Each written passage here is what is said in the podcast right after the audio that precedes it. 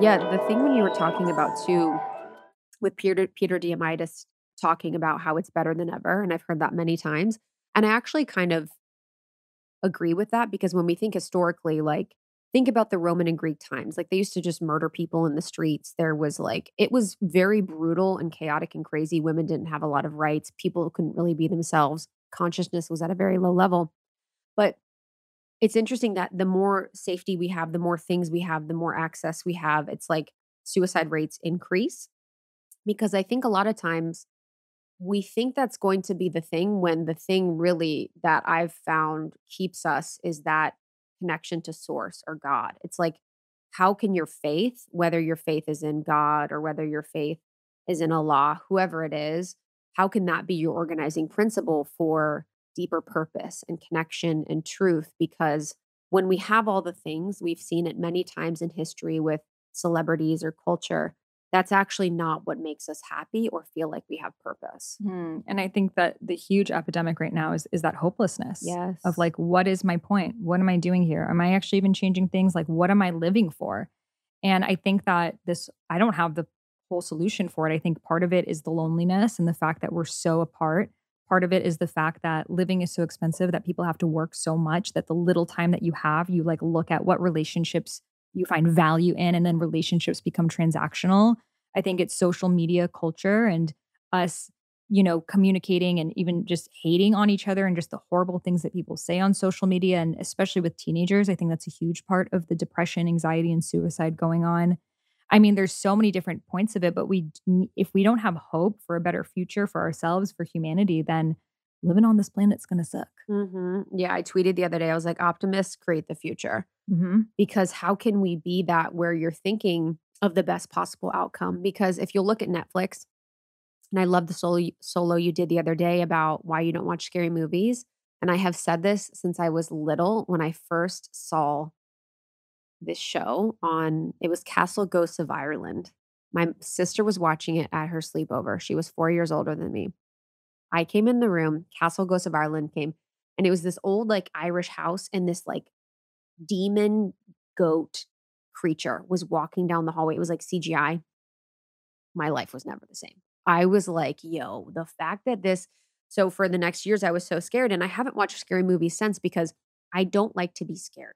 It's not a feeling I like to feel. I don't like to be scared, but if you look on Netflix or on a lot of the main T V shows, there's not many shows about creating a better future. Most of them are doom and gloom. Most of them are apocalyptic. Most of them are about the worst possible scenario, like Blade Runner, you know, many of these movies that are pretty predictive, and they sort of get in our conscious and our psyche and make us believe that the only possible outcome is really like a terrible experience. Mm-hmm.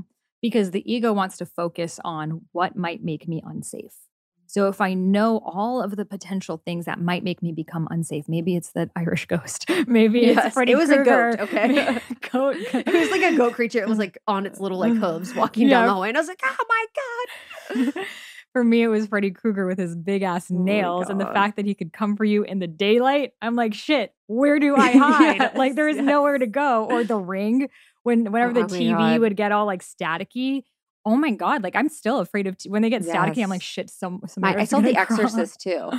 All of these and things. And I was like, I'm so... going to be possessed by the devil. It's only a matter of time. But the our brains actually, when we see these things, it can't turn it off. We become mm-hmm. hooked. And it even happens on social media when you see bad news. When you read the word trigger warning, you're going to read that shit more. Yes. It's no one's like, trigger warning, I'm going to step away. Yeah, like, literally. They're like, like, thank you. Exactly. So because our egos are like, what is that potentially unsafe thing? Let me fixate on it and not look away mm-hmm. because that thing could potentially get me. If you look back, evolutionary, if there was like a, a murdering village that was coming to get me, I need to know everything I, I could about the village. I need to hide. I need safety. So that's why we can't look away from these things. And I think at the same time, it's it's gotten worse over the past few years because we are in this perpetual state of fear that like attracts like, mm-hmm. that we want to feel it in an even more exponentially gross basis, because then it counters this reality that we're like, oh, wow, that was crazy. I survived that. I'm strong. And then you feel better about yourself. But then those everything that you see remains in your subconscious. Everything that you've seen this lifetime stays in your subconscious forever. So that's why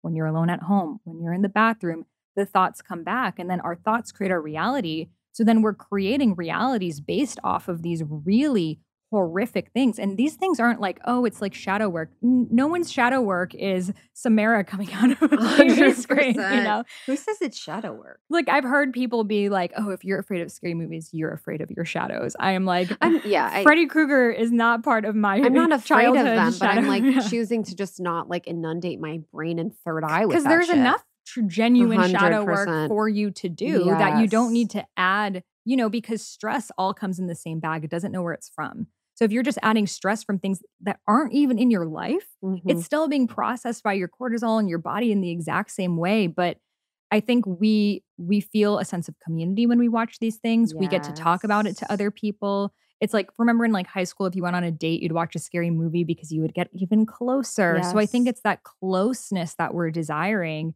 that makes us continue to watch these things. And then we can debrief them with other people, that it almost feels like you and I just went through this really tough emotional thing together and we're debriefing it, which in a relationship makes you get closer. But the difference is this was not a thing in our relationship. This is something that Hollywood created to stay in our minds, to keep us hooked and to make us want to watch the second, third, fourth, fifth. That's why horror movies have so many versions of them. Mm-hmm. They're created so you never get that relief on the other end of just escaping the tiger. You're always on eggshells. And that's what's really dangerous about it. Oh, I didn't actually even think about that. I just am like, what? Who wants to feel scared? A lot of people feel scared, and it just mirrors that. Mm. It's like, in a way, I think they're attracted to it because they want to face that fear, but they're not doing it and actually looking at the cause of their fear. They're just going into the energy of fear. It's like, why do angry people attract more situations to make them angry? Yeah. Yeah. Yeah. And the, with the scary movies too, sometimes I'm like, it's just all been done. And also I think when we talk about consciousnesses and pulling on consciousnesses, that's like another, from my perspective, just like music. And the, I think there's a lot of darkness in music, whether vibrationally or lyrically. That to me is a consciousness visitor, where it's like an entity or energy that's sort of visiting to like be worked through and expressed in a way that can siphon energy or just sort of pull people into or keep them in, in lower states and lower vibrations. Yeah, it's so interesting because I'm always having this conversation with Steven yeah. because they just produced six al- um six songs on Kendrick Lamar's new album, his artist Bacon did, which is amazing. And I don't know if you've heard Kendrick Lamar's new album, but it's like a lot of shadow work. It's yes. a lot of processing, and it's actually really beautiful. And but it's hard to listen to, you know, because it's like, wow, it's really there. So I So I see the beauty of art to be able to like give words and energy and vibration towards this like collective feeling that people aren't talking to. And I think Kendrick Lamar is a beautiful example of that. But then I see like Travis Scott, you yeah. know, and like these different people that there isn't a core message on it. It's just, it's like that horror movie of just like the rage consciousness. Mm-hmm. And I think that rage also is a human emotion that can be, you know, moved into in a healthy way. Like this weekend at the Ludacris concert, I was, went back to move, bitch, yes. get out the way. And I was like, oh, like there is a con- consciousness of me in here too. That's like mm-hmm. super crunk and, and hyped up. But I didn't leave the concert feeling more angry. I didn't leave the concert wanting to start a fight. So can we blame it on the music? It's like, I think music is being created based off of how people are feeling, right? So it's like, sometimes we blame the musicians, but the musicians at the end of the day are like, where is the collective consciousness and how can I give voice and words to it? And then people who rise to the top, whether it's someone like a Travis Scott or whoever else, it didn't start with them. Yeah. So I think like the bigger underlying issue is like, why do so many people resonate with this music? Thank you so much for tuning in to Morning Microdose by Almost thirty. We hope you enjoyed waking up. As always, we encourage you to take what resonates and leave the rest. If you enjoyed this trip, tune into the full episode on the Almost thirty podcast.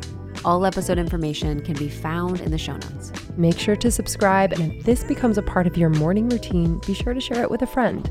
We have new inspiring doses Monday through Friday. Follow us on Instagram at Morning Microdose, and follow Almost thirty at Almost thirty Podcast. Thanks for listening. We'll see you in the vortex.